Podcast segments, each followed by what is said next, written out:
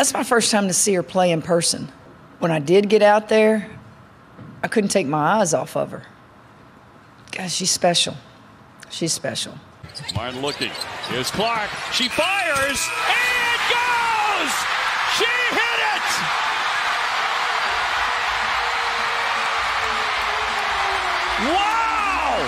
Screen, another screen. More McNeil trying to get around, runs into Czinano, oh, and just look at that, off balance, going to the right. Doesn't matter if everyone knows whose hands it's supposed to be in. Magic happens when magic happens, and we've seen it a lot with Caitlin Clark. And a legendary career adds another page in the legend.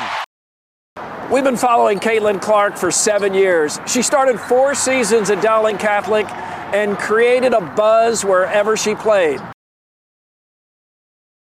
Coach, when did you first notice that Caitlin was special? Oh, that was right when I met her. So uh, we came into Dowling the same year. So her freshman year was kind of my freshman year. And when I watched her play some that spring in AAU and then throughout the summer in our high school ball and AAU ball, she just could do things on the court that other players can't do. And I think it all starts with her vision. She just sees the court unlike other people. How hard does Caitlin Clark work at improving her game every year? She works hard enough to be the best basketball player in America you know and, and, so yes she has some natural abilities she has some coordination she has some um, some some god-given skills that help her but she has earned the right to be this good how hard was it for her and for you to not combine to win a state championship you know it's something probably we both have some regrets about but i will say you know, she is who she is now because of what she's gone through. So anytime there was a setback or a failure or a disappointment, that just caused her to work harder. From the Dowling Gymnasium, she told us on the day she committed to Iowa. I think my goal is always to win a national championship. And she's close. Um, are you surprised? Uh, you know, I wouldn't quite say I'm surprised. Would I have predicted it?